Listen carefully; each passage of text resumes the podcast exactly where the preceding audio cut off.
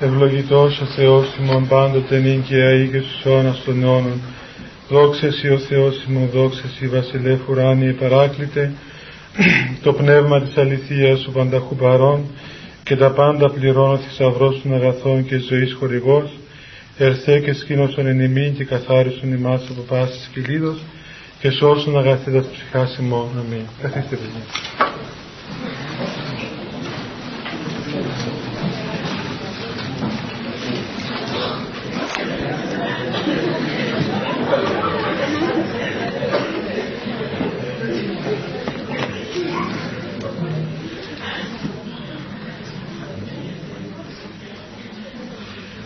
Μου θυμίζει αυτό το ε, έχω και ένα λογισμό σας τον, τον είπα και στον Απόστολο Βαρνάβα τα γράφετε σε καθέτες αλλά τα ακούει ο κόσμος μετά αυτά τα πράγματα που γράφετε. Και γινόμαστε ρεζίλοι διότι είναι ολογέλια πάνω. Και λέω και εγώ τώρα τα γράφω επειδή θέλουν να αφαιρούνται ή για να ακούν ανέκδοτα να γελούν. Αυτό είναι το ερώτημα δηλαδή. Τέλος πάντων Κάτι και αυτό. Λοιπόν, σήμερα παιδιά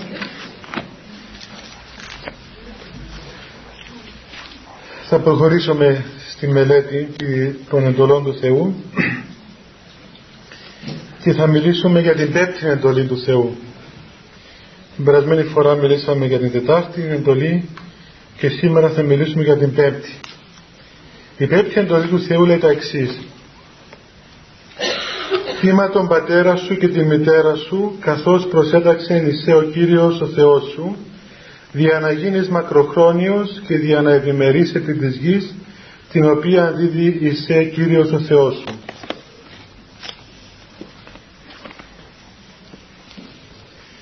Αυτό είναι δηλαδή σε μια μικρή παράφραση και είναι ένα θέμα πολύ έτσι επίκαιρο να το πούμε και παρεξηγημένο και από τις δύο πλευρές. Όμως είναι γεγονός και κανείς δεν μπορεί να το αμφισβητήσει ούτε κανείς μπορεί να το απορρίψει ότι είναι πολύ βασικό πράγμα αυτό το οποίο λέει εδώ εντολή του Θεού. Και όπως είπαμε και άλλες φορές τα λόγια του Θεού δεν είναι τυχαία ούτε είναι πράγματα τα οποία περιορίζονται μέσα στον χρόνο. Αλλά είναι λόγια αιώνια είναι λόγια παντοδύναμα διότι ο λόγος του Θεού δημιούργησε τα πάντα. Άρα και οι εντολές του Θεού ως λόγος του Θεού σαν λόγος του Θεού που είναι έχουν δύναμη τεράστια και σημασία αιώνια. Και αποτελούν δηλαδή αξιώματα ε, τα οποία οπωσδήποτε πρέπει να τηρηθούν για να μπορέσει κανείς να βρει τον καρπόν των πνευματικών των αναμενόμενων από την τήρηση των εντολών του Θεού. Λέει λοιπόν εδώ η πέμπτη εντολή κατημούμε τον πατέρα μας και τη μητέρα μας όπως μας προσέταξε ο Θεός για να γίνουμε μακροχρόνιοι και να ευημερούμε στη γη. Βέβαια στην, στη γλώσσα της Παλαιάς Διαθήκης ε, κυρίως οι εντολές αναφέρονται σε ανταποδόσεις και σε ευημερίες. Ε, ας το πούμε έτσι επίγειες. Δεν ομιλούν ξεκάθαρα για τη βασιλεία των ουρανών. Βέβαια συνεσκιασμένα ως εν μυστηρίο σαν σε μυστήριο φαίνεται ότι δεν είναι για αυτήν την γη που μιλούν αλλά είναι και καλυμμένο αυτό, δεν φαίνεται ξεκάθαρα. Ο Χριστός το ξεκαθάρισε αργότερα με τους μακαρισμούς όταν μας μίλησε κατευθείαν ότι όλα όσα κάνουμε είναι για την Βασιλεία του Θεού, την αιώνιο και την ουράνιο. Και έτσι πήραν διάσταση τα αποτελέσματα των εντολών μέσα στην αιώνια Βασιλεία του Θεού. Αυτή την εντολή την επαναλαμβάνει και ο Απόστολος Παύλος στην προσεθεσίους επιστολή λέγοντας ότι τα τέκνα να επακούει στους γονείς τους διότι αυτό είναι το δίκαιο και γιατί αυτό είναι εντολή του Θεού αλλά και ακόμα λέει και για τους γονείς να μην παροργίζουν τα τέκνα τους αλλά να τα εκτρέφουν αυτά εμπεδία και νουθεσία Κυρίου. Και λέει και άλλα λόγια ο Χριστός τα οποία αφορούν τους γονείς. Λέει κάπου παραδείγματος χάρη και εγώ ήρθα στον κόσμο για να διχάσω τον κόσμο. Δεν ήρθε για να φέρω ειρήνη αλλά για να φέρω μάχερα και μάχερα η οποία θα, θα διχάσει το παιδί από τους γονείς του την ύφη από την πεθερά της το, τον άντρα από την γυναίκα του κτλ. Και ακόμα λέει και αλλού ότι αν κάποιος θέλει να με ακολουθεί δεν μπορεί μάλλον κάποιος να με ακολουθεί εάν αγαπά περισσότερο από μένα ή την πατέρα του ή τη μητέρα του, τη γυναίκα του, τα παιδιά του και, και τέτοια πράγματα. Πώς είναι λοιπόν τώρα, πώς συνδυάζονται όλα αυτά τα πράγματα από το ίδιο στόμα του Χριστού; Κάθε εντολή, παιδιά, κάθε εντολή και κάθε πράξη έχει αναφορά στον Θεό. Εάν φύγω με την αναφορά στον Θεό και φύγω με την αναφορά στην αιώνια βασιλεία του Θεού, τότε οι εντολές και όλα όσα λέει ο Χριστός να κάνουμε είναι μία σκέτη ηθικολογία. Είναι δηλαδή ένα σύνολο προσταγμάτων για να γίνουμε καλοί άνθρωποι, καλά παιδιά. Και αυτή η εντολή εδώ έχει υποστεί πολλές κακοποιήσεις εκ μέρους να πούμε διαφόρων που ε, προσπαθούν να αφαιρέσουν ας πούμε την προσωπικότητα του άλλου λόγω τάχα της εντολής. Όμως πρέπει να ξέρουμε ότι μία εντολή έχει κύρος και έχει αξία όταν πηγάζει και έχει ως κέντρο της των Θεών. Το αγαπήσεις τον πλησίο σου παραδείγματος χάρη. Εάν δεν πηγάζει από τον από το Θεό και δεν έχει ως κέντρο το Θεό τότε θα μοιάσουμε σαν εκείνον τον παιχτή που πήγε στο πνευματικό και του είπα ότι εγώ πίνω κρασί, του είπα να μην ξαναπείς κρασί διότι είναι ο χειρότερος σου εχθρός. Και πήγε την ερχόμενη εβδομάδα και το βρήκε πάλι τύφλα στο μεθύσι. Του λέει δεν σου είπα να μην ξαναπείς κρασί. Λέει μα ο Χριστός είπε αγαπά τους εχθρούς ημών. Οπότε αφού, αφού είναι ο χειρότερος εχθρός πρέπει να τον αγαπούμε. Δεν είναι έτσι. Έτσι ούτε μπορούμε από την αγάπη δηλαδή του πλησίου να κάνουμε πράγματα που, που βλάφτουν. Είτε βλάφτουν αυτό είτε βλάφτουν εμάς. Το ίδιο πράγμα δηλαδή συμβαίνει και σε όλες τις εντολές. Πρέπει να εξετάζουμε πότε μια εντολή έχει κύρος και πώς έχει κύρος. Και να σας θυμίσω ακόμα μια περίπτωση ότι ε, βλέπετε ο όρκος ήταν, ήταν και είναι πάντοτε έναν ιερό έργο και η Ηρωδιάδα και ο Ηρώδης ορκίστηκε τότε να δώσει οτιδήποτε θέλει στην Ηρωδιάδα γιατί ε, έκανε τα θέληματά του. Και αυτή ζήτησε το κεφάλι του Ιάννου του προδρόμου. Και δεν ήθελε να θετήσει τον όρκο του. Και έτσι ετήρησε τον όρκο και αποκεφάλισε τον πρόδρομο.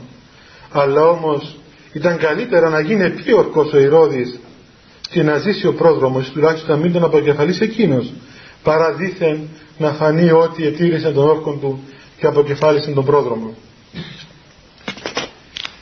Να πιάσουμε τα πράγματα από την αρχή. Ένα σημείο, ένα, ένα δείγμα των εσχάτων χρόνων όπως λέει ο Απόστολος Παύλος μαζί με τα άλλα που λέει ότι στις έσχατες ημέρες θα γίνουν οι άνθρωποι άρπαγες, άσπονδοι, φύλαυτοι κτλ. Λέει και γονεύσει να πειθείς. Θα γίνουν απειθείς στους γονείς τους. Δηλαδή θα χαρακτηρίσει τους ανθρώπους μία απίθεια, μία ανταρσία.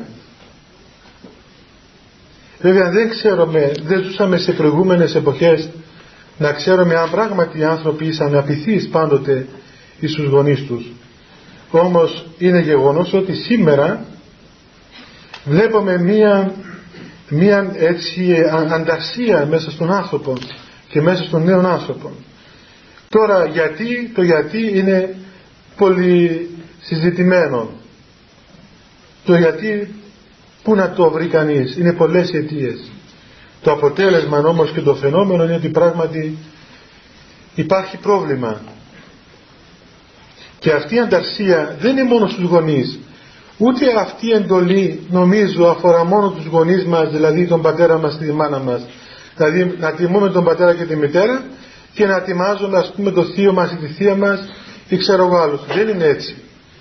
Αλλά αυτή η τιμή προς τους γονείς μας είναι τιμή προς οποιοδήποτε άνθρωπο έχει κάποια σχέση με εμάς, είτε συγγενείας είτε οποιαδήποτε άλλη σχέση, ακόμα και, και τιμή προς τις υπερέχουσες εξουσίες. Λέει ο Απόστολος Παύλος ότι κάθε άνθρωπος να υποτάσσεται στις εξουσίες.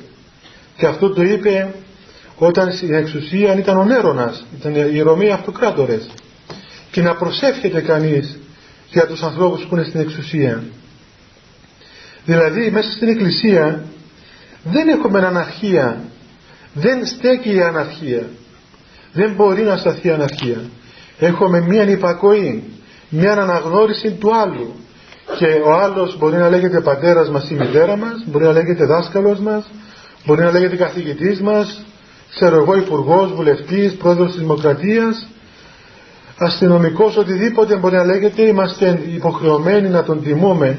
Είναι αρετή, είναι, πώς να πούμε, είναι δείγμα αγωνιζομένου ανθρώπου το να τιμά τον άλλον άνθρωπο που κατέχει κάποια θέση όμως υπάρχει μία προϋπόθεση.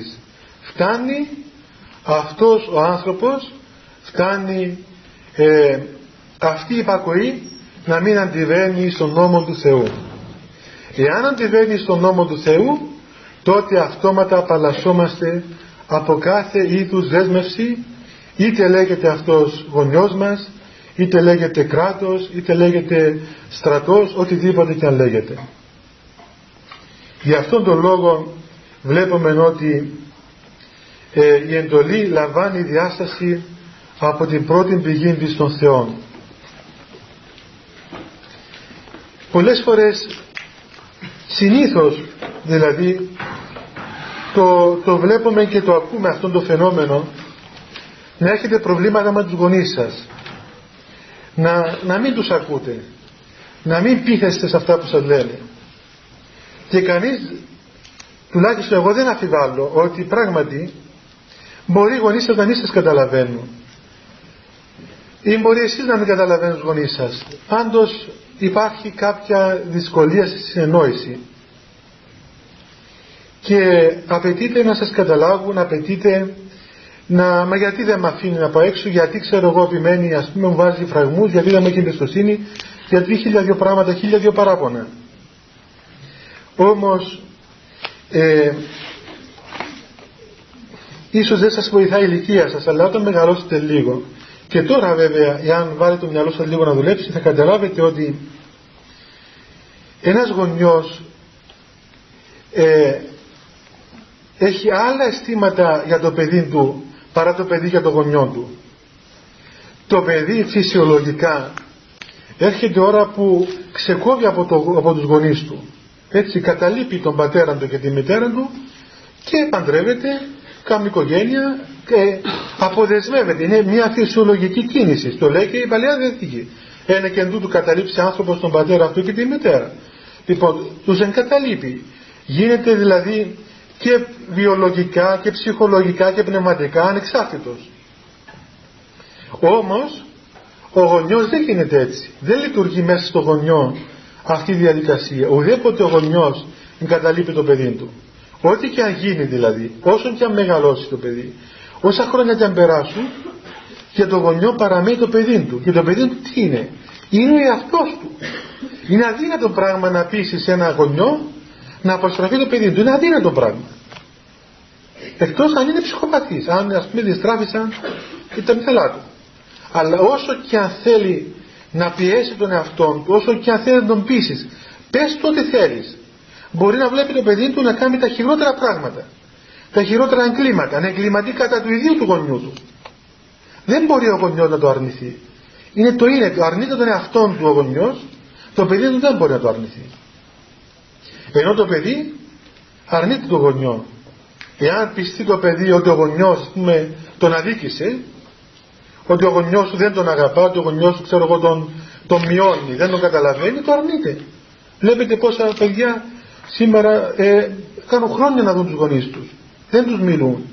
Τους λένε βαριά πικρά λόγια. Είναι πραγματικά ένα τραύμα αυτό σήμερα. Και μεγαλώνει το τραύμα αυτό όταν βλέπει κανείς παιδιά τα οποία είναι μέσα στην εκκλησία να αγαπούν τον Θεό και αγωνίζονται και θέλουν να ζήσουν με τον Θεό να μην μπορούν να αναπαύσουν τους γονείς τους. Θυμάμαι που ήμουν μια φορά με τον Γιώργο Παΐσιο σε ένα γενικείο μοναστήρι έξω και πήγε μια κοπέλα ψηφιδίτρια του λέει δεν τα πάω καλά με τη μάνα μου και τη φωνάζω και τη βρίζω. Της λέει μη βρίζεις τη μάνα σου διότι αύριο θα βρίζεις και τον άντρα σου και θα τρως και ξύλο. λοιπόν έτσι είναι ξέρετε όταν, όταν ο άνθρωπος αποκτήσει αυτή την αυθάδεια και την ανέδεια και χάσει τον έλεγχο μετά πάει συνέχεια αυτό το πράγμα. Και όπως είπα και προηγουμένως εάν δεν αναπαύσει κανείς τον πατέρα του και τη μητέρα του πώς θα αναπαύσει τον Θεό; Έτσι λέει, λέει ο Απόστολος Ιωάννης ότι μην πλανάσαι λέει αν δεν αγαπάς τον αδελφό σου πώς θα μπορείς να αγαπήσεις τον Θεό; Τότε τι να πούμε και για τους γονείς μας. Εάν δεν αγαπήσεις και δεν αναπαύσεις τον πατέρα σου και τη μητέρα σου πώς θα μπορέσεις να αναπαύσεις τον Θεό; Είναι οτοπία μην, μην ε, ψάχνεις να βρεις ας πούμε πώς είσαι πνευματικά. Εάν θέλεις να δεις λέει και μια γαλλική παροιμία εάν θέλεις να, να μάθεις αν είσαι Άγιος να ρωτήσεις τον υπηρέτη σου. Λοιπόν έτσι και εσείς και εμείς όλοι μας βέβαια. Εάν θέλουμε να μάθουμε και να δούμε πώς είμαστε στην πνευματική ζωή μην ψάχνετε να βρείτε ξέρω εγώ πόσες ώρες κάνετε προσευχή. Μπορεί να κάνετε 10 ώρες προσευχή την ημέρα και να είστε χωρί και φαρμάκι να μην μπορεί να σας μιλήσει άνθρωπος. Τι προσευχή είναι εκείνη; Εκ των καρπών αυτών επιγνώσεστε αυτού λέει ο Χριστός. Από τους καρπούς θα καταλάβουμε το δέντρο εάν είστε άνθρωποι χριστιανοί έχετε προσευχή μετέχετε στα μυστήρια αγαπάτε τον Θεό τότε θα πιάσουμε να δούμε και τι γίνεται γύρω σας. Και από πού θα αρχίσουμε; Εσείς τώρα ακόμα δεν είστε παντρεμένοι πιο πολύ. Ε, θα αρχίσουμε ως γονείς σας. Για να δούμε λοιπόν πως είναι οι γονείς σας απέναντί σας. Δεν είναι τραγικό πράγμα να, να, να υπάρχουν παιδιά χριστιανά, παιδιά της Εκκλησίας και οι γονείς να είναι σκανδαλισμένοι μαζί τους να είναι σκανδαλισμένοι οι γονείς με τα παιδιά τους να, να μην μπορούν να επιχειρήσουν τα παιδιά τους να είναι λυπημένοι οι γονείς. Και λέει κανείς καλά τι σου ζήτησε ο, ο γονιός σου; Σου ζήτησε κάτι μπορεί να το κάνεις αυτό το πράγμα. Κάνε μια υποχώρηση. Εσύ θέλεις να σε καταλάβει εσύ γιατί δεν το καταλαβαίνεις. Εσύ γιατί δεν σκέφτεσαι το πώς επέφερε να σε φέρει σε αυτόν τον κόσμο σε, αυτόν, σε αυτή την ηλικία όλα αυτά τα πράγματα ότι είναι το είναι του. Εσύ είσαι από αυτόν. Ότι δεν, δεν γίνεται δεν μπορείς να, να κόψεις αυτή τη σχέση. Γι' αυτό παιδιά ξέρετε και ο Θεός προτίμησε την, την, την σχέση της πατρότητος με μας. Δεν είπε τίποτα άλλο ονομάστηκε πατέρας μας και γι' αυτό όταν προσευχόμαστε ο ίδιος ο Χριστός μας είπε να τον λέμε Πάτερ, Πάτερ ημών εν της ουρανής και ονόμασε τον εαυτόν του τον Θεό ως Πατέρα. Γιατί, για να μας δείξει ότι έστω και αν εμείς τον ξεχνάμε και τον αρνούμαστε, εκείνος δεν μπορεί να μας αρνηθεί. Δεν μπορεί να αρνηθεί τον εαυτόν του ο Θεός. Δεν μπορεί να αρνηθεί την, την πατρική του ιδιότητα.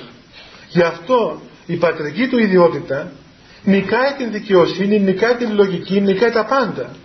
Και ό,τι και αν κάνουμε, ο Θεός μας δέχεται πίσω. Να σκεφτούμε για λίγο αυτήν την παραβολή του ασώτου γιου που διαβάσαμε πριν δύο Κυριακές τρεις που ακριβώς έδειχνε εκεί τον ουράνιο πατέρα ο οποίος εδέχθηκε πίσω το παιδί του τον άσωτο. Ότι από μακριά έτη μακράν αυτό απέχοντος το λέει το Ευαγγέλιο μόλις είδε το παιδί του έπεσε, και έπεσε πάνω του και ούτε τον άφησε καν να πει να με κάνει ένα από τους δούλους δεν το επέτρεψε και τον έντυσε με την πρώτη στολή Γι' αυτό να ξέρετε παιδιά, να κάνετε όλοι σας, όλοι μας, έναν έλεγχο μέσα σας. Και εάν θέλετε να, να δείτε πόσους βαθμούς έχετε πνευματικότητα και σε ποιο σημείο είναι, είναι στάθμη της πνευματικής σας ζωής, αρχίστε από τους γονείς σας. Δέστε, οι γονείς μου είναι αναπαυμένοι με μένα. Τους ανέπαυσα ή μήπως είναι επικραμμένοι.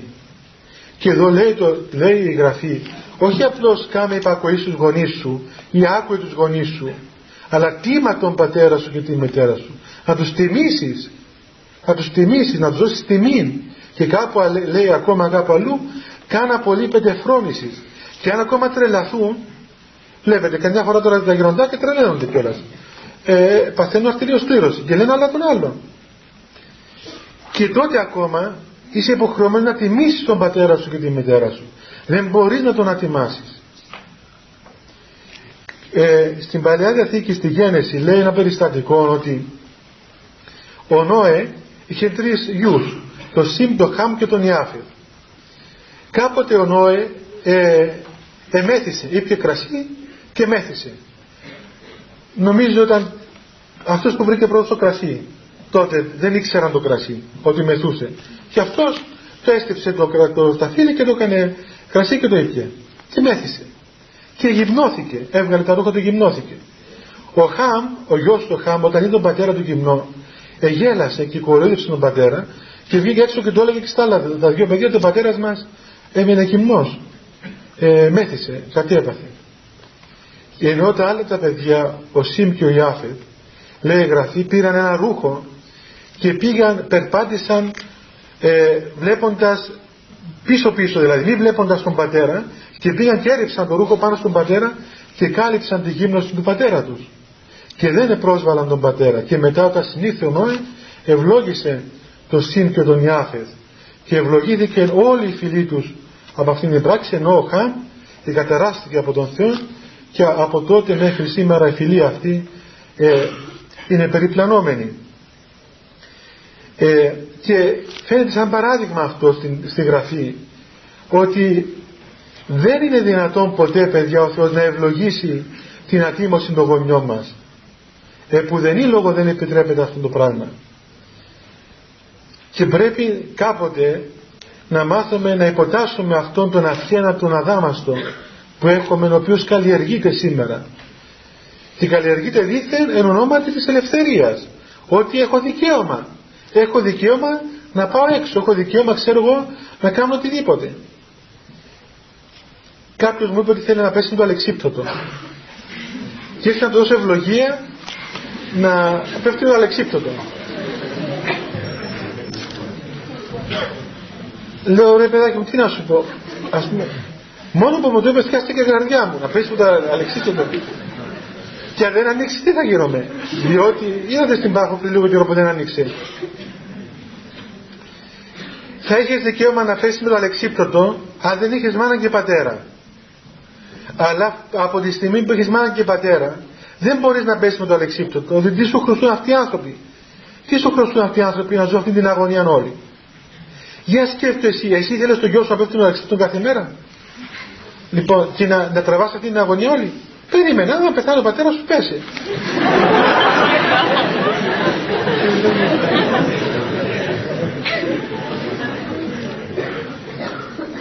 Εάν σκεφτούμε παιδιά ότι όχι η ζωή μας δεν είναι, δεν είναι, δεν είναι μόνη της, δεν ήρθαμε έτσι σε αυτόν τον κόσμο. Υπάρχουν άνθρωποι που εξαρτώνται από εμά και εξαρτώνται ζωτικά. Δεν μπορούμε να εμβάλλουμε τον άλλον ας πούμε μέσα σε ψυχικούς πειρασμούς, μέσα σε αγωνίες. Έτσι. Ε, εγώ ακούω και εσάς που εξομολογείτε, ακούω τους γονούς σας. Όταν αυτοί οι γονείς ας πούμε νυχτοξημερώνονται να σας περιμένουν αυτοί από τις δισκοθήκες εσείς ώρα 2 η ώρα 3 η ώρα 4 μετά από εκεί στις πολύ ώρες αγρυπνίες πώς μπορούν να κοιμηθούν αυτοί, αυτοί οι γονείς; Δεν είναι αναισθησία συγγνώμη δηλαδή δεν είναι αναισθησία εσείς μπορείτε να διασκεδάσετε να ξέρετε ότι τη μάνα σας αγρυπνά και δεν κοιμάται γιατί σας καθέρα πίσω ναι. Δηλαδή αναισθησία.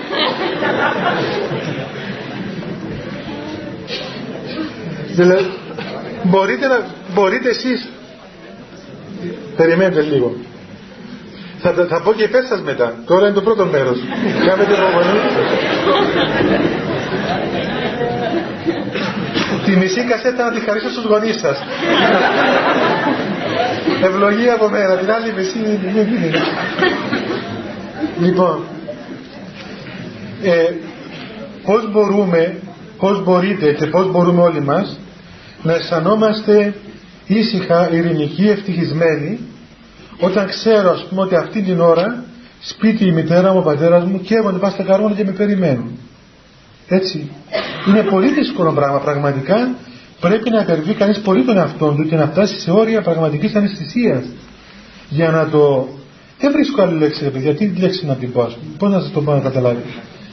Ε; Αναισθησία. Λοιπόν ε, να, έτσι. Λέω ένα αυτό παράδειγμα. Και κάτι άλλο ακόμα. Λέτε ότι ε, δεν με αγαπάει ο πατέρας μου η μητέρα μου. Ξέρετε ότι είναι πολύ δύσκολο στον άνθρωπο να εκφράσει την αγάπη του. Ένας άνθρωπος παιδιά για να εκφράσει αγάπη πρέπει να είναι ελεύθερος άνθρωπος. Ε, πρώτα απ' όλα εκείνοι που εκφράζουν απόλυτα σωστά την αγάπη τους είναι οι Άγιοι. Οι Άγιοι λοιπόν είναι όπως τον Θεό που εκφράζουν και αγκαλιάζουν τον κόσμο όλων μη έχοντας καμία απέτηση για τον εαυτό τους. Δεν απαιτούν αγάπη, αγκαλιάζουν και αγαπούν τους πάντες χωρίς να περιμένουν τίποτα. Γι' αυτό και δεν φοβούνται. Δεν φοβούνται να παρεξηγηθούν, δεν φοβούνται τίποτα δεν φοβούνται. Μπορούν να αγκαλιάσουν και να αγαπήσουν κάθε άνθρωπο ανεξάρτητα από το τι είναι ο άλλος. Διότι αυτή η απάθεια είναι δύναμη να εξέρθει του εαυτού του και να συναντήσει τον άλλο στον χώρο της αγάπης πάντοτε η οποία εμπνέεται και κατευθύνεται από το Πνεύμα του Άγιο. Και οι γονείς μας είναι φυσικό ότι έχουν και αυτά προβλήματά τους. Έχουν τα συμπλέγματά τους, έχουν τα ψυχολογικά τους τραύματα. Έχουν ας πούμε τις αδυναμίες τους ακόμα και, τις, και την αγνωσία τους, την αμορφωσιά τους δηλαδή. Δεν ξέρει πώς να εκφράσει την αγάπη του. Ε, ξέρετε ότι πολλοί άνθρωποι εκφράζουν τα συναισθήματα με άγριους τρόπους. Δηλαδή, μη έχοντας να πούμε πώς να πει, ξέρω εγώ, να εκφράσει τη, τη χαρά του, μπορεί να, δεν έχετε δει καμιά φορά που κλωτσάνω στον άλλο. Εγώ έχω ακούσει ανδρόγυνο που στις καλές ώρες σκοτώνουν στο ξύλο από, από, από αγάπη. Ναι, διότι μάθαιναν και δυο καράτε πριν. ε, γνωρίστηκα σε μια σχολή καράτε. Και εδώ δίνουν τέτοιο ξύλο στο σπίτι, ναι, όταν ας πούμε θέλουν να εκφράσουν τη θερμή τους αγάπη. Ναι. Και υπάρχουν και άνθρωποι, πράγματι, ξέρετε παιδιά, υπάρχουν άνθρωποι που ενώ θέλει να σου πει έναν καλό λόγο, ας πούμε, σου λέει κάτι βαρύ κάτι το σκληρό ενώ δεν ήθελε να πει αυτό το πράγμα είναι ο χαρακτήρας τους έτσι λοιπόν πρέπει εσείς σαν παιδιά να κάνετε το πρώτο βήμα κάνετε το πρώτο βήμα να αγκαλιάσετε εσείς τους γονείς σας λέει άκουσα ας πούμε κάποιος μου είπε μια φορά ο πατέρας, σας, ο πατέρας μου ποτέ δεν με αγκάλιασε λέω εσύ αγκάλιασες τον πατέρα σου; Λέει όχι ε, κάνε το πρώτο βήμα εσύ Πήγαινε μια μέρα σπίτι, αγκάλιασε και φίλησε τον. Του είπε του γεια σου παπά, τι κάνεις, είσαι καλά. Ε; Να δείτε μετά που θα κάνει και αυτός. Στην αρχή θα παραξενευτεί. Θα πει ας πούμε, τι έπαθε αυτός. Ε; Κάτι θέλει, κάπου θέλει να πάει. Θέλει αυτοκίνητο αλλά όμως μετά τη δεύτερη και την τρίτη φορά θα δείτε πώς θα αλλάξουν τα πράγματα και αυτό άμα το μάθετε έτσι ξέρετε άμα μάθετε να εξέρχεστε του εαυτού σας είναι ταπείνωση αυτό το πράγμα παιδιά. Είναι ταπείνωση. Να μάθεις να κενώσεις τον εαυτό σου και να γίνεις αυτό που θέλει ο άλλος. Όπως λέει ο Απόστολος Παύλος γέγονα της σπάσει τα πάντα έτσι μάθε να γίνεις όπως θέλει ο άλλος. Και αυτό θα σας χρησιμεύσει και στο γάμο σας. Έτσι όταν στο γάμο σας μάθετε να χαμογελάτε του άλλου του, του συντρόφου σας συμπεριφέρεστε καλά να του εκδηλώνετε την αγάπη σας έτσι του δίνεις του άλλου το δικαίωμα και, το, και του ανοίγεις τον δρόμο να σου ανταποδώσει τα ίδια και να μάθει και αυτός πώς θα σου μιλήσει έτσι εάν δεν το κάνεις αυτό το πράγμα τότε θα έχεις ο άλλος σαν τον καθρέφτη Ό,τι του δείξεις θα σου δείξει. Και βλέπετε που και εσείς καμιά φορά λέτε μα τον αγαπώ, θέλω να του πω ας πούμε και δεν μπορώ. Γιατί σαν είστε δυσκολία δεν μπορείτε Δεν μπορεί να υπερβεί τον εαυτό σας να πάτε να αγκαλιάσετε. Να πάτε να αγκαλιάσετε τη μητέρα σας, τον πατέρα σας, τους χαϊδέψετε, να τους πάρετε κοντά σας, τους πείτε δυο λόγια αγγλικά, ένα λόγο, λόγο επενετικό, κολακευτικό. Δεν είναι κακό αυτό το πράγμα. Κάνει να μην έχεις στεροβουλίες βέβαια. Και να αποδειχτείτε ας πούμε στερόβουλοι άνθρωποι. Δηλαδή αυτή η εντολή του Θεού, το κύμα των πατέρα σου είναι κατά κυριολεξία, είναι τιμή, είναι στοργή, είναι αγάπη, είναι τρυφερότητα. Είναι δηλαδή έπαινος να επενέσεις τον πατέρα σου και τη μητέρα σου. Και είναι όχι για να απλώς μόνο για να, ε, πώς να πούμε, να περνάμε καλά με τους γονείς μας. Δεν είναι αυτό. Έχει αντίκτυπο στη πνευματική ζωή. Δεν μπορούμε να ζήσουμε πνευματικά παιδιά. Είναι αδύνατο να ζήσουμε με τον Θεό εάν οι γονείς μας δεν πάνε καλά μαζί μας. Αυτό είναι το πρώτο μέρος. Πάμε στο δεύτερο. Άλλαξε κασέτα Βασίλη. το δεύτερο μέρος είναι δυστυχώς, δυστυχώς, μία πραγματικότητα. Ότι πολλές φορές ερχόμαστε σε ένα δίλημα. Το δίλημα είναι που κάπου και οι γονείς, όπως λέει και ο Απόστος Παύλος, τα λέει πρώτα τα τέκνα να υπαγόνται στους γονείς σας, λέει μετά και οι γονείς να εκτρέφετε τα παιδιά σας με παιδεία και νοθεσία Κυρίου. Όπως ο γονιός απαιτεί τιμή και του ανήκει τιμή πράγματι του γονιού μας γιατί είναι γονιός μας και είναι εντολή του Θεού όμως και πρέπει να μάθει και ο γονιός ότι και το παιδί απαιτεί σεβασμό και το ανήκει ο σεβασμός γιατί είναι εικόνα Θεού.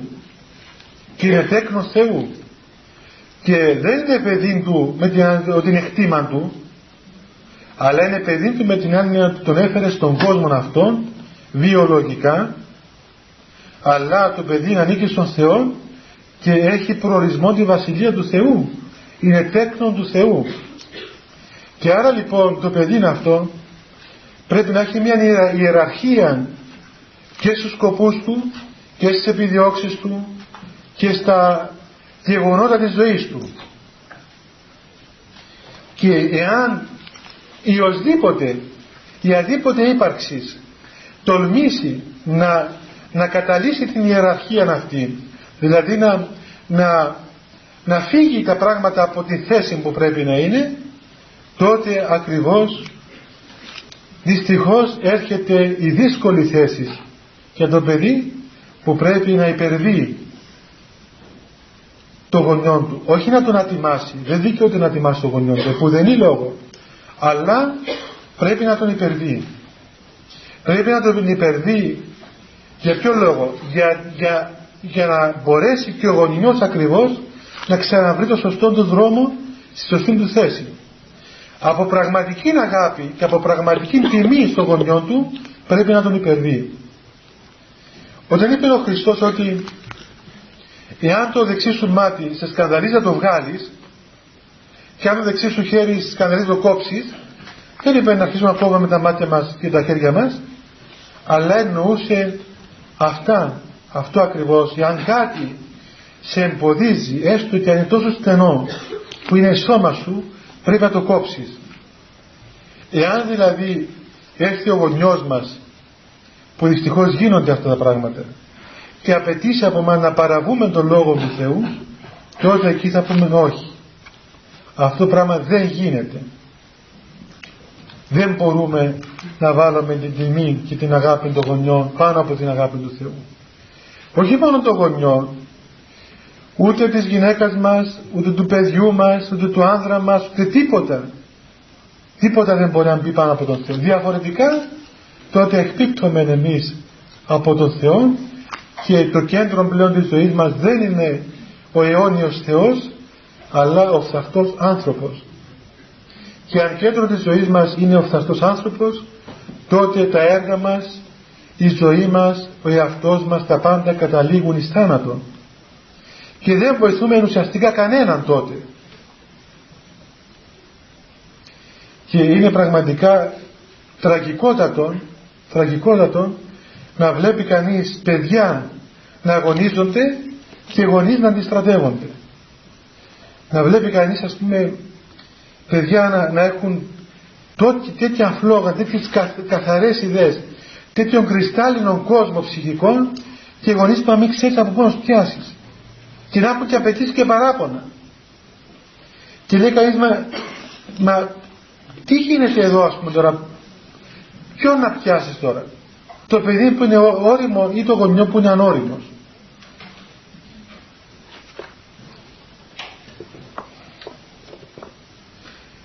Ξέρετε ότι στην ιστορία της Εκκλησίας υπάρχουν γονείς δήμοι. Υπάρχουν γονείς που σκότωσαν τα παιδιά τους για τον Χριστό. Έχουμε πολλούς μάρτυρες. Θα είπα και άλλη φορά. Η Αγία Βαρβάρα τη σκότωσε ο πατέρας της. Ο πατέρας της σκότωσε. Έχουμε πολλά, πολλά παραδείγματα που οι ίδιοι γονείς σκότωσαν τα παιδιά τους. Γιατί ήταν χριστιανοί. Και έχουμε πολλά παραδείγματα που γονείς ε, ε, εκακοποίησαν τα παιδιά τους γιατί ήταν πιστοί χριστιανοί. Αυτό είναι το άκρο άλλο των πραγματικά της διαστροφής. Ένας τέτοιος άνθρωπος μόνο δηλαδή μόνο θρήνος, μόνο τραγωδία μπορεί να τον εκφράσει, τίποτα άλλο. Ένα τέτοιο γονιό. Και όλα από πού ξεκινούν. Όπως για το παιδί ο, ο εγωισμός τον κινεί σαν ταρσία κατά του γονιού του έτσι και το γονιό ο εγωισμός τον κινεί να καταργήσει την ελευθερία του παιδιού του. Και είναι τραγικό της και, και σημείο δείγμα δηλαδή και, και απεδευσίας κοσμικής. Το, ένα, να έρχεται ένας γονιός και να καταργεί την ελευθερία του παιδιού του σε ηλικία όρημη. Δηλαδή σε αυτό το πράγμα τουλάχιστον οι ειδήσεις που τόσο που την κατηγορήσαμε και περασμένη φορά παρόλο ότι τα χάλια της έχει μια ανισορροπία. Σου λέει είναι, είναι μεγάλο παιδί, εντάξει μπορεί να αντιδρώ, μπορεί να μην συμφωνώ με αυτό που κάνει, αλλά το αποδέχομαι. Τι να κάνω άλλο. Και είναι, είναι δύσκολη θέση καμιά φορά και εμάς τους κληρικούς και τους πνευματικούς όταν έρχεται ο γονιός και λέει ότι εγώ δεν θέλω να κάνω αυτό το παιδί αυτό το πράγμα. Και πρέπει εσύ να με βοηθήσεις να, να το πεις να μην το κάνει. Μα πώς μπορώ να του πω να μην το κάνει, ή τι συμβουλή να σου δώσω; Ε, πες μου τι να κάνω. Μα τι να κάνεις; Τι να κάνεις, υπάρχει ένα χάπι να πάει να το ποτίσει και να αλλάξει γνώμη; Τι θα κάνεις, τι μπορείς να κάνεις; Μου είπες τη γνώμη σου, την είπα. Του είπες και δεύτερη και τρίτη και τέταρτη και την είπα. Ε, τι άλλο θα μπορείς να του κάνεις δηλαδή; Εδώ ο Θεός και δεν του κάνει τίποτα. Ο Θεός και τον ανέχεται, τον βαστάζει. Του επιτρέπει ο Θεός να τον αρνηθεί. Εσύ λοιπόν πώς υπερβαίνεις και τον Θεό. Είναι αρκετό, είναι, είναι πλήρες για μας να, να κάνουμε αυτόν τον λόγο που έλεγε ένας σύγχρονος Άγιος. Ο, οι γονείς, ο πατέρας να μιμηθεί τον ουράνιο πατέρα.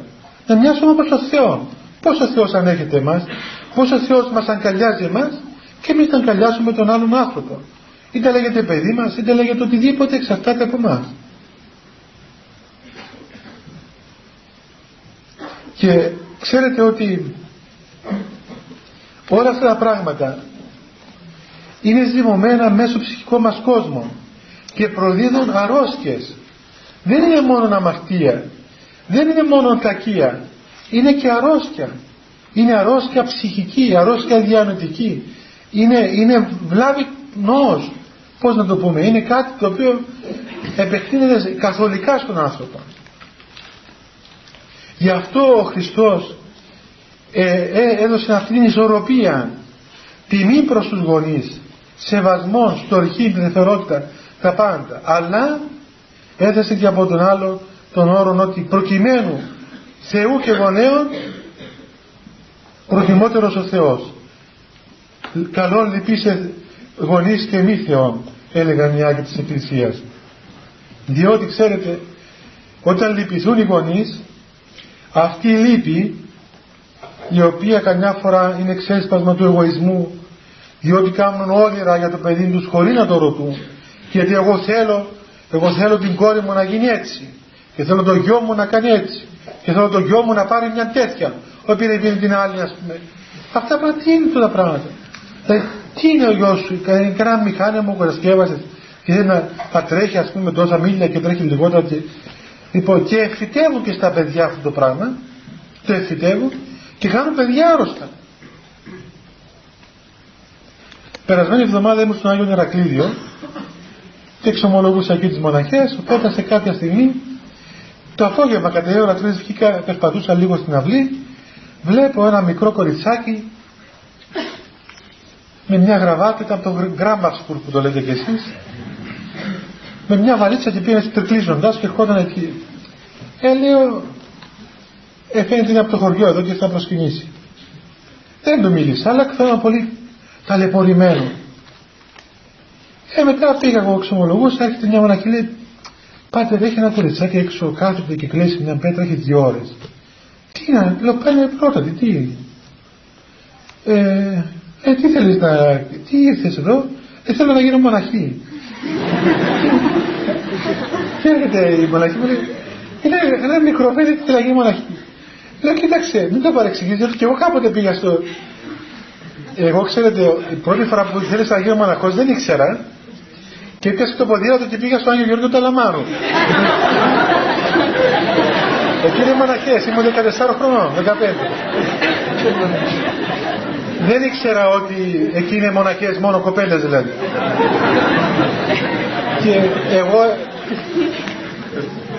επειδή τώρα επειδή σας ακούει και τις κασέτες στη μάνα μου δεν θέλω να σας λέω και πολλά πράγματα μετά μου κάνει παράπονα. Λοιπόν, και να τιμήσω και εγώ τους γονείς μου. Τέλος πάντων δεν είχα και την, την καλή ας πούμε, ευκαιρία να έχω τόσες καλές σχέσεις με την εκκλησία όταν ήμουν μικρός, λόγω των γονιών μου. Ε, έβλεπα την ταπέλα που γράφει Ιερά Μονή Αγίου Γεωργίου, το Αλαμάν. Καλογριών έλεγε, αλλά δεν ήξερα τι είναι καλογριό, δεν είχα δει καμιά φορά. Οπότε μια μέρα που με έπιασε αυτός ο πόθο να πάω να γίνω μοναχός, έκασε το ποδήλατο από τη Λεμεσό και πήγα με το ποδήλατο στον Άγιο Γιώργιο. Το αποτέλεσμα βέβαια ήταν να με φορτώσει εγώ μέσα ταξίδι για να με στείλει σπίτι μου. λοιπόν, και λέω και εγώ, να δούμε, δεν φώναξε αυτό το κοριτσάκι εδώ, να δω τι συμβαίνει.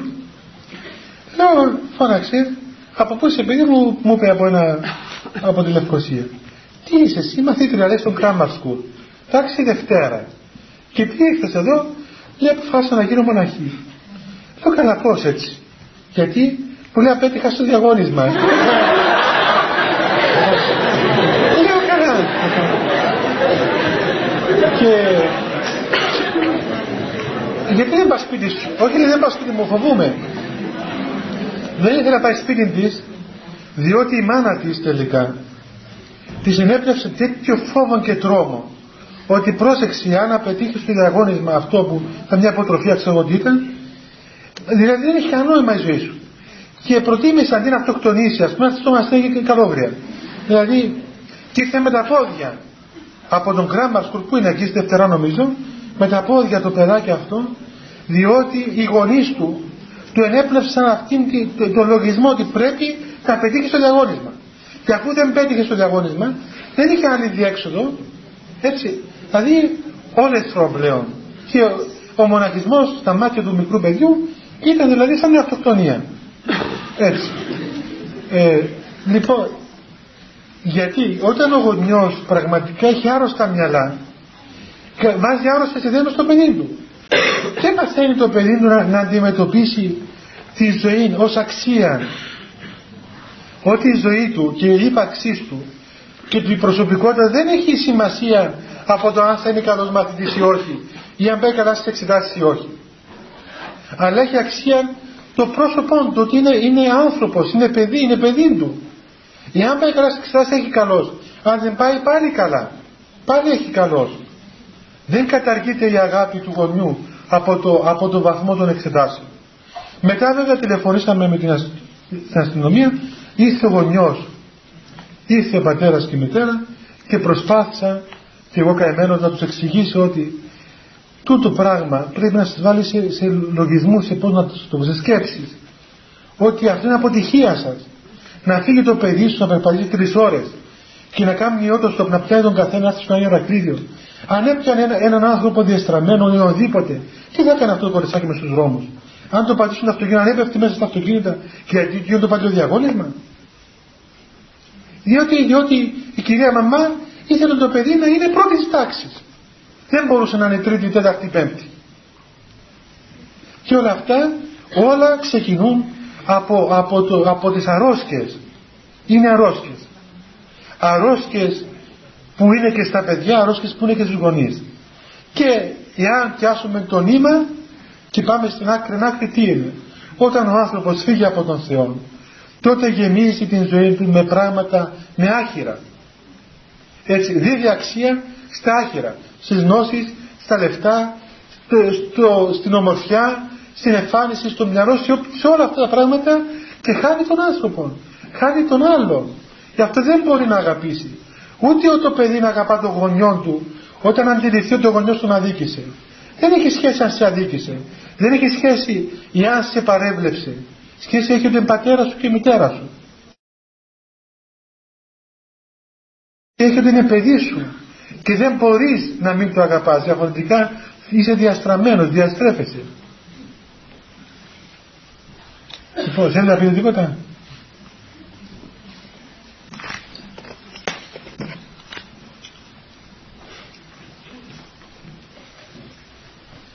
Τίποτα. Μα τίποτα, τίποτα, δεν έχει τίποτα. Μη φοβάστε το πω τους μάμα σας. ναι.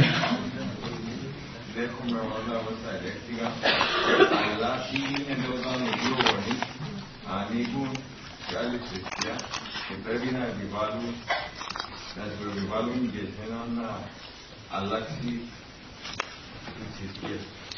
Εάν οι γονείς ανήκουν σε άλλη θρησκεία ή σε ιδεολογία η οποία δεν συμφωνεί με τον Θεό, τότε εμείς τους αγαπούμε ως γονείς μας, τους τιμούμε ως γονείς μας, αλλά επουδενή λόγο δεχόμαστε να αποδειχθούν αυτά που λένε.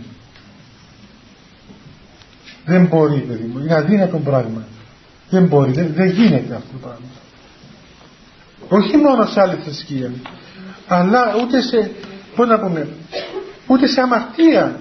Δεν μπορεί, δεν μπορεί να, να πείσει το παιδί του να, να αμαρτήσει, ας πούμε. Δεν επιτρέπεται αυτό το πράγμα. Δεν επιτρέπεται. Δεν, δεν γίνεται. Είναι αδύνατο πράγμα. Διότι και η αμαρτία ουσιαστικά είναι άρνηση του Θεού. Και δεν είναι μόνο η θρησκεία που είναι κάτι το οποίο τέλος πάντων μπορεί να είναι και σπάνιο.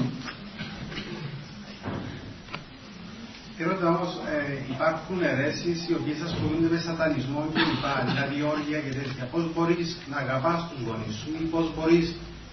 Η αγάπη δηλαδή πρέπει να είναι ε, ω ιδρύεσαι ο Χριστός. Μπορείς να. Αγάπη σημαίνει να αποδέχεσαι σε κάποιο βαθμό κάποιες από τις πράξεις. Όχι. Όχι, δεν αποδέχεσαι τις πράξεις. Ξεχωρίζεις τον άνθρωπο από τις πράξεις του. Εμείς αγαπούμε τους πάντες. Αγαπούμε τους πάντες. Δεν μισούμε κανέναν.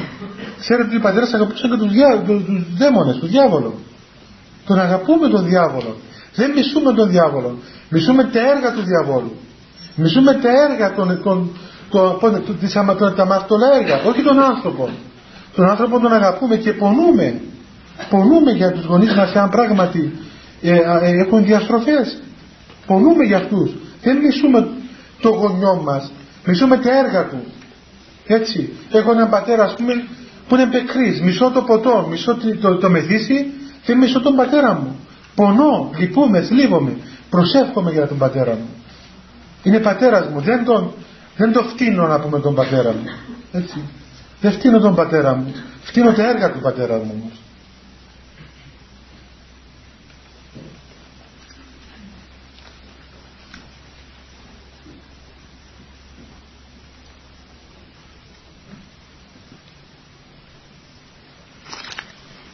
τόση μεγάλη σιωπή.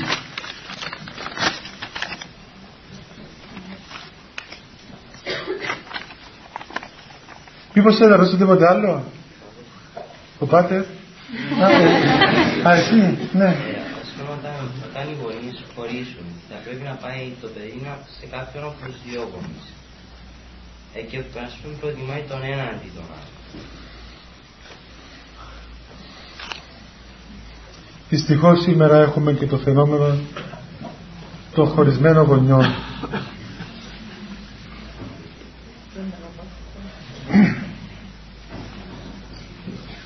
Τι να πει κανείς παιδιά, είναι Πώς να πω, σαν να λες ένα παιδί, κόψει το στη μέση και να πιάσουμε από μισό. Είναι ποτέ δυνατόν να μοιράσει έναν άνθρωπο στη μέση; Ή είναι ποτέ δυνατόν ένας γονιός, πώς να πούμε, να νομίζει ότι κάνει το καθήκον του να παίρνει κάθε Τετάρτη απόγευμα τα παιδιά του και μια ώρα το Σάββατο, ξέρω την Κυριακή. Είναι τραγωδίες αυτά τα πράγματα. Είναι τραγωδίες και αυτός ο γονιός ο οποίος έχει την ευθύνη του χωρισμού δεν είναι γονιός, δηλαδή πώς να πούμε, τον έχει νικήσει, τον έχει νικήσει ο εγωισμός. Γιατί, γιατί δεν καταλαβαίνει ότι γονιός σημαίνει θυσία, γονιός σημαίνει να πεθάνεις εσύ για το παιδί σου. Δεν έχεις δικαίωμα να διαλέξεις τι σου αρέσει κύριε σένα, η κυρία να πούμε. Τι σημαίνει, τι σημαίνει ας πούμε δεν με αγαπά ο άντρας με τη χωρίζω. Να μην σε αγαπά, δεν μπορείς να χωρίσεις. Έχεις φέρει παιδιά σε αυτόν τον κόσμο και είσαι μητέρα. Και μια μάνα θυσιάζεται για το παιδί της. Δεν μπορεί να θεωρηθεί μάνα αυτή η οποία εγκαταλείπει το παιδί της. Ή χωρίζει η ίδια. Άλλο να καταληφθεί. Άλλο να φύγει και να, να είναι θύμα. Είτε ο πατέρας είτε η μητέρα. Αλλά αυτούς που δεν κάνουν υπομονή, τι να πω ας πούμε. Είναι δηλαδή, πώς να πούμε, θα μας κρίνουν τα παιδιά μας, όχι ο Θεός. Θα μας κρίνουν τα παιδιά μας στην ώρα της κρίσεως. Λέει και ένα παράδειγμα στο γεροντικό παιδιά. Ένας μοναχός, ένα παιδί λέει, ήθελε να γίνει μοναχός. Και τα χείρα η μητέρα του και του έλεγε παιδί μου πού θα πας; Να γίνεις μοναχός να με αφήσεις μόνη μου μια χείρα γυναίκα και αυτός έλεγε όχι πρέπει να πάω πρέπει να πάω θέλω να γίνω μοναχός και θα πάω διότι αν πάω να γίνω μοναχός πιστεύω ότι έτσι θα κάνω ξέρω το θέλημα του Θεού και θα πάω στη Βασιλεία του Θεού στον Παράδεισο κτλ. Και έφυγε από το σπίτι και πράγματι λυπήθηκε η μητέρα του, όπως συνέβη και με τους πιο πολλούς από εμάς. Λυπήθηκαν οι γονείς. Μετά όταν πήγε στο μοναστήρι, στο μοναχισμό, ο μοναχός αυτός έπεσε σε αμέλεια και δεν, δεν τηρούσε τα καθήκοντά του τα πνευματικά. Και κάποια μέρα, εκεί που προσευχόταν, ο Θεός του έδειξε ένα όραμα για να το συνετήσει και είδε ότι απέθανε αυτός απέθανε και πήραν την ψυχή του δαίμονες και τον οδήγησαν στην κόλαση αυτό το πούμε έτσι με εικόνες. Και εκεί στην κόλαση τη μητέρα του. Και η μητέρα του είπε ότι παιδί μου λέει και εσύ εδώ και πού είναι ο λόγος που με έλεγες τότε ότι με εγκατέλειπες για τη βασιλεία του Θεού; Και τόσο εντράπηκε τόσο εντράπηκε που όταν συνήθε έγινε μέγας ασκητής και ε, Άγιος άνθρωπος όχι λέει για, για το φόβο και την αγάπη του Θεού αλλά για την εντροπή του γονιών μου για την εντροπή της μητέρας μου λοιπόν νομίζω ότι και όταν ένας γονιός σκεφτεί δηλαδή το τι κάνει σε ένα παιδί του όταν χωρίζει και όταν έχει την ευθύνη του χωρισμού δηλαδή όχι όταν, όταν, όταν εγκαταλείπεται και είναι θύμα αλλά όταν αποφασίσει να χωρίσει είναι πολύ τραγικό, είναι πολύ βαρύ να το σηκώσει πάνω, πάνω το αυτό πάνω. Αλλά και όσοι από εμάς και από εσάς ας πούμε έτυχε να έχουν αυτό το πρόβλημα να χωρίζουν οι γονείς τότε πρέπει ε, αφού μπαίνει κανείς στην εκκλησία να δει τα πράγματα με πνευματικά μάτια να δει τον, τον ουράνιο πατέρα και να αγκαλιάσει με αγάπη ας πούμε τα διαστότα και όσο μπορεί, όσο μπορεί να, τα, να καλύψει με την αγάπη του. Τότε μπορεί πράγματι, πράγματι είναι γεγονός παιδιά ότι η παρουσία του ουράνιου πατέρα καλύπτει την απουσία των επίγειων γονιών. Και ξέρετε ότι ο θάνατος, ο θάνατος δεν δημιουργεί τραύματα. Όταν πεθάνει ο πατέρας μας, όταν πεθάνει η μητέρα μας, ο θάνατος δεν δημιουργεί τραύματα. Ο καλός Θεός καλύπτει με την, με την χάρη του τα τραύματα του θανάτου. Εκεί που δεν καλύπτει ο Θεός είναι όταν εμείς έχουμε την ευθύνη. Και όταν οι γονείς αποφασίζουν να, να χωρίσουν και να δημιουργήσουν τέτοια τραύματα, τότε ο Θεός δεν, δεν δίνουμε το δικαίωμα να επέμβει ο Θεός. Τι να πούμε. Είναι περιπτώσεις που κανείς λέει καλύτερα να, να μην υπάρχουν, να μην απαντούμε. Δηλαδή, τι να πεις ας, ας κοιτάξουμε τουλάχιστον να, να βάλουμε στη θέση του κενού των Θεών και ο Θεός καλύπτει τα κενά όλα. Ο Θεός έχει τέτοια έκταση απέραντη, απόλυτη που δεν, δεν μένει κενό για τον Θεό. Όλα τα κενά μας, όλα τα συμπλέγματά μας όλες οι ελλείψεις μας όλες οι στερήσεις μας καλύπτονται από την αγάπη του Θεού. Και ξέρετε και κάτι άλλο παιδιά ότι η χάρη του Θεού είναι τόσο μεγάλη τόσο πλούσια πολυπίκυλος λέγεται η χάρη του Θεού. Πολυπίκυλος μετατρέπεται δηλαδή σε ό,τι έχουμε ανάγκη που έχει την εξής ιδιότητα. Τα τραύματα που έχουμε είτε ψυχολογικά είτε πνευματικά είτε οικογενειακά όταν έρθει η χάρη μέσα στην ψυχή τα τραύματα αυτά όχι μόνο τα θεραπεύει τα θεραπεύει, τα επουλώνει που να μην φαίνεται ίχνος τραύματος αλλά ακόμα τα μεταβάλλει και εις φάρμακα για τους άλλους δηλαδή ένα πονεμένο παιδί ας πούμε γίνεται πολύ καλός παρήγορος στους άλλους που είναι πονεμένοι όταν μπει στη χάρη. Και ένα παιδί ας πούμε το οποίο υπέστηκε ταλαιπωρίες από τέτοιες περιπτώσεις των γονιών του αυτό το παιδί όταν πλησιάζει τον Θεό γίνεται πολύ καλός συμπαραστάτης στα άλλα παιδιά που έχουν αυτή την ανάγκη. Διότι η χάρη του Θεού το φαρμάκι το κάνει φάρμακο δηλαδή αυτή την πληγή που έφερε ο διάβολος τη μετατρέπει σε θεραπεία για τον ίδιο και πηγή ιατρίας για τους άλλους. Έτσι λειτουργούν τα πράγματα μέσα στην Εκκλησία.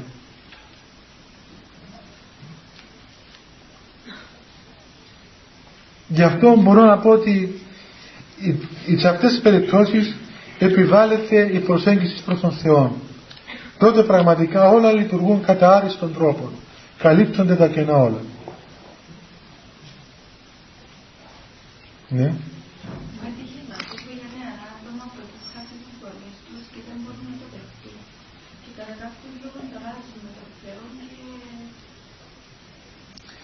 Είναι γεγονός ότι όταν συμβεί ένας θάνατος επειδή ο θάνατος είναι έξω από την φύση μας ο Θεός δεν έπλασε θάνατον στον κόσμο αλλά ο θάνατος εμπήκε βία ε, λόγω της τόσεως και της διακοπής της σχέσης με τον αθάνατο Θεό αντιδράει η φύση μας όταν έχουμε αντιμέτωπο με θάνατο. Και η φύση μας, η πεπτοκία, ο περιορισμένος άνθρωπος καμιά φορά πράγματι κλωτσά και τον Θεό όπως να πούμε ένα μωρό πάνω ξέρω εγώ στην απελπισία του κλωτσά τη μάνα του όταν κλαίει ας πούμε. Αλλά ο Θεός ο πατέρας και δεν λαμβάνει υπόψη αυτά τα πράγματα.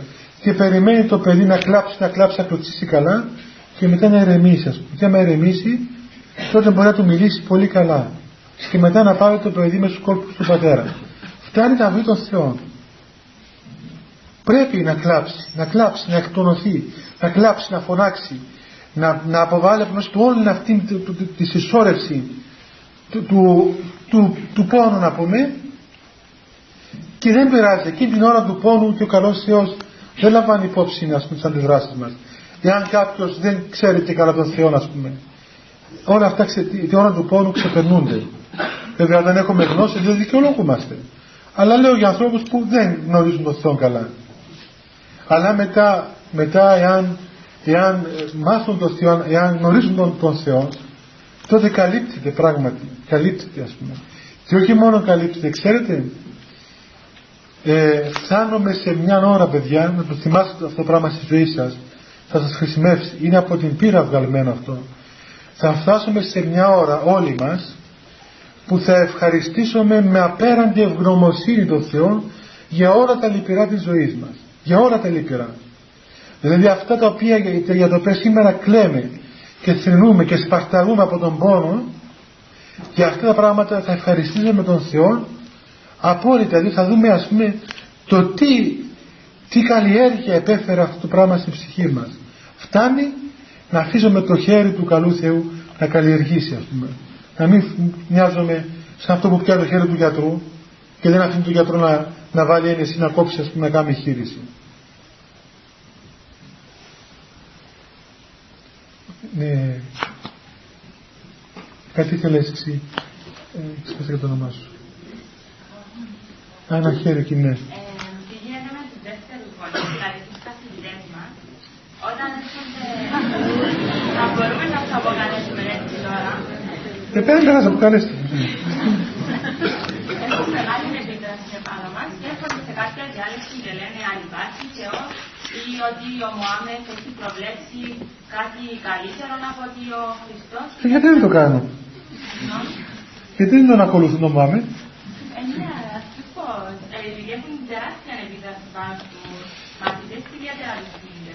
Είναι γεγονός ότι ακούω και εγώ διάφορα τέτοια ανέκδοτα από σοφές κεφαλές αλλά κούφιες ακαδημαϊκές. Κοίταξε παιδί μου να δεις. Πώς να πούμε. Ο άνθρωπος όταν είναι μυαλό είναι κομπιούτερ. Έτσι. Και όταν δεν έχει και καρδιά ας πούμε τότε τι να τον κάνεις. Δηλαδή εάν είναι καθηγητής σωστός τότε πρέπει να, να επιδιώκει και να ανέχεται τον διάλογο. Έτσι. Και όταν, όταν έρχεται μέσα και λέει ας πούμε ότι δεν υπάρχει Θεός, εντάξει, έχει τη γνώμη του. Ωραία, και εμείς που ακούμε, θα πούμε τη γνώμη μας. Ότι εσύ λες ότι δεν υπάρχει Θεός. Δικαίωμά σου. Δικαίωμά σου. Θα λες ότι δεν υπάρχει Θεός. Αλλά δικαίωμα μας και εμάς να λέμε ότι υπάρχει Θεός. Και μπορούμε να το αποδείξουμε ότι υπάρχει Θεός. Δεν μπορούμε να του στερήσουμε το δικαίωμα αυτό να λέει. Βέβαια, δεν έχει το δικαίωμα κατά ακρίβεια να λέει. Διότι εδώ δεν το φέραμε για να μας λέει ότι δεν υπάρχει Θεός, αλλά εδώ το φέραμε και τον πληρώνουμε για να κάνει το μάθημα του. Και τις θεωρίες του να λέει σπίτι του. Και άμα θέλει να λέει θεωρίες τέτοιες, τις άλλες ώρες που δεν πληρώνεται από τους γονείς μας και από εμάς να τις λέει ο κύριος καθηγητής. Όταν κάνει ξέρω εγώ μαθηματικά, δεν έχει καμιά δουλειά να λέει για το Θεό. Έτσι δεν είναι; Ε, θέλετε και εσείς καμιά φορά που είστε τόσο καλά και χρυσά παιδιά την ώρα του μαθήματος και δεν ανοίγει το στόμα σας να του πείτε κοίταξε κύριε εδώ σε πληρώνω να μας μάθεις ένα και ένα κάνουν δύο.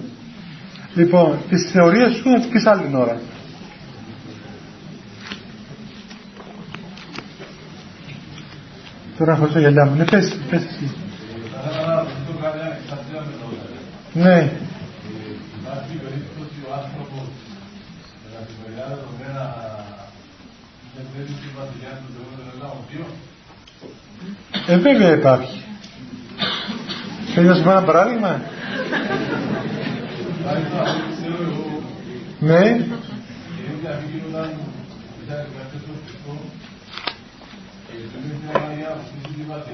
Πρέπει να μην παντρευτεί. ε;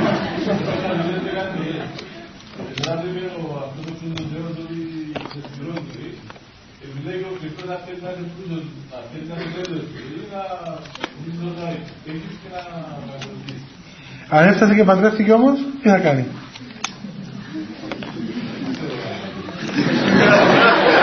Εγώ.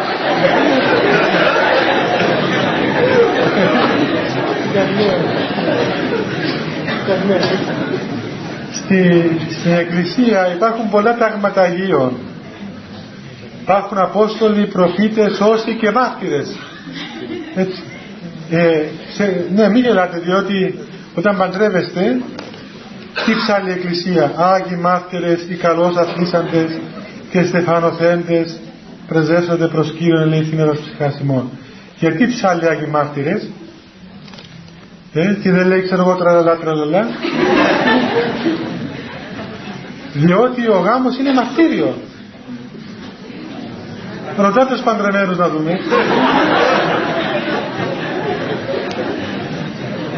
Είναι μαρτύριο, δεν είναι μαρτύριο. Και ο μοναχισμός είναι μαρτύριο. Και δεν μπορεί να μην είναι μαρτύριο. Η ζωή του Χριστού είναι σταυρός. Και είναι μαρτύριο διότι καλείσαι μέσα στο γάμο να κενώσεις τον εαυτό σου για να μπορέσεις να κοινωνήσεις με τον άλλον άνθρωπο που είναι ο σύζυγός σου και είναι τα παιδιά σου. Και δεν μπορείς ας πούμε εσύ όταν σε πιάνουν οι καταθλίψεις σου ας πούμε να έρχεται ο άντρα σπίτι σου και να έχεις το καταθλιμμένο του ύφος του απέσιο και μετά να λες γιατί ο άντρας μου συμπεριφέρεται καλά. Μα αφού είσαι ας πούμε πάνω κάτω μία απογοήτευση ας πούμε. Δεν, έρχεται σπίτι και αντί να του πεις χαίρετε καλησπέρα ξέρω εγώ ε, σε βλέπει και κόβει και κόβει τα πόδια του. Πώς να το δηλαδή μια απελπιστική κατάσταση. Και λέμε αφού έτσι αισθάνομαι; Μα ποιος σου είπε ότι μπορείς να εκφράζεις όπως αισθάνεσαι όταν είσαι μες στο γάμο; Τι σημαίνει έτσι αισθάνεσαι; Δεν έχεις δικαίωμα να, να κάνεις ό,τι αισθάνεσαι; Διότι αν κάνει και όρος ό,τι αισθάνεται, θα σε αρχίσει το ξύλο και τι θα γίνει. Δεν σε αισθάνεται. Μόλις σε δει να σε χρωστοκοπήσει. Διότι δεν είσαι, πώς να πούμε. Μόνο αν κάναμε ό,τι αισθανόμαστε. Έτσι είναι κένωση σε αυτού να μάθεις να υπερβείς τα συναισθήματά σου. Να μάθεις ότι τώρα έρχεται ο άντρας στο σπίτι σου και αν είσαι νευριασμένη και ξέρω εγώ θυμωμένη να αποβάλεις το θυμό σου και τα νεύρα σου και να χαμογελάσεις να τον υποδεχτείς σωστά. Του μιλήσεις όμορφα γλυκά. Όχι μόλις μη μέσα να ορμήσεις να το φάεις ας πούμε. Έτσι Το ίδιο πράγμα είναι. Δηλαδή παιδιά κοιτάξτε είναι ένα πράγμα. Κατ' ουσία μην μουρμουράτε ρε παιδιά. Γιατί θα μουρμουράτε και αύριο. Ή μουρμουράτε τώρα. Από τώρα. Κατ' ουσία όλη η ζωή μας είναι κένωση. Διότι η ζωή του Χριστού εκένωσε είναι αυτό. Τώρα λαμβάνουμε ο καθένας μας ξέρετε ένα στάδιο στο οποίο κενώνουμε τον εαυτό μας. Είτε λέγεται μοναχισμός, είτε λέγεται έγγαμος βίος, είτε λέγεται αποστολή, είτε λέγεται ξέρω εγώ επιστήμη, οτιδήποτε. Οτιδήποτε αυτό, οπουδήποτε, εάν δεν μάθεις να αδειάζεις τον εαυτό σου από το εγώ σου, από τα θελήματά σου, από τις προτιμήσεις σου, από τις αρέσκειές σου, από, το, από τα συναισθήματά σου, από, τις, από αυτά που θέλεις να σου κάνουν, από το να σε αγαπούν, να σε εκτιμούν, δεν μπορείς ούτε χριστιανός να γίνεις, ούτε άνθρωπος δεν γίνεσαι. Πώς μπορείς να γίνεις άνθρωπος όταν δεν κοινωνάς με τον άλλον άνθρωπο; Άνθρωπος σημαίνει και ζώων κοινωνικών κοινωνάς. Όταν δεν μπορείς να επικοινωνήσεις με τον άλλο και είσαι, είσαι, είσαι αποκρουστικός ας πούμε. Τι, τι, πού πάει ο άνθρωπος ο οποίος είναι πλασμένος κατ' εικόνα της Αγίας Τριάδος που η Αγία Τριάδα είναι, είναι κοινωνία αγάπης, είναι περιχώρησης των τριών προσώπων είμαστε εικόνα της τριαδικής θεότητος όπως ο Θεός είναι, είναι μονάς εν τριάδη είναι μονάς ως θεότης και τρία πρόσωπα χωρίς να χάνονται ως πρόσωπα αλλά διατηρούν το πρόσωπο στη μονάδα της θεότητος έτσι είναι και ο άνθρωπος. Διατηρεί το πρόσωπό του στη μονάδα της κοινωνίας της οικογενείας της αδελφότητας της εκκλησίας.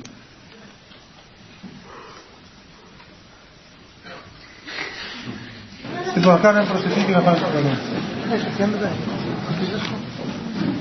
Χριστέ το φως αληθινών, το φωτίζον και αγιάζον πάντα άνθρωπον, ερχόμενοι στον κόσμο, σημειωθεί το εφημάς το φως του προσώπου σου, είναι αυτό ψώμα θα φως απρόσιτο και κατεύθυνον τα διαβήματα εμών προς την εργασία των εντολών σου, πρεσβείες Παναχάμσου Μητρός και πάντως των Αγίων Αμήν. Διευχών των Αγίων Πατέρων ημών, Κύριε Ιησού Χριστέ ο Θεός, ελέησον ημάς Αμήν. Εδώ ε, μπορεί να περάσει από το τραπέζι, έχει ε, κάτι προσευχητάρια, είναι δώρο από τον πατέρα Ευέρστοντα ε, γράφει μέσα θα τα πάρετε παιδιά είναι ευλογία να τα έχετε μαζί σας για να προσεύχεστε. Και κάτι κορίτσες του Χριστού.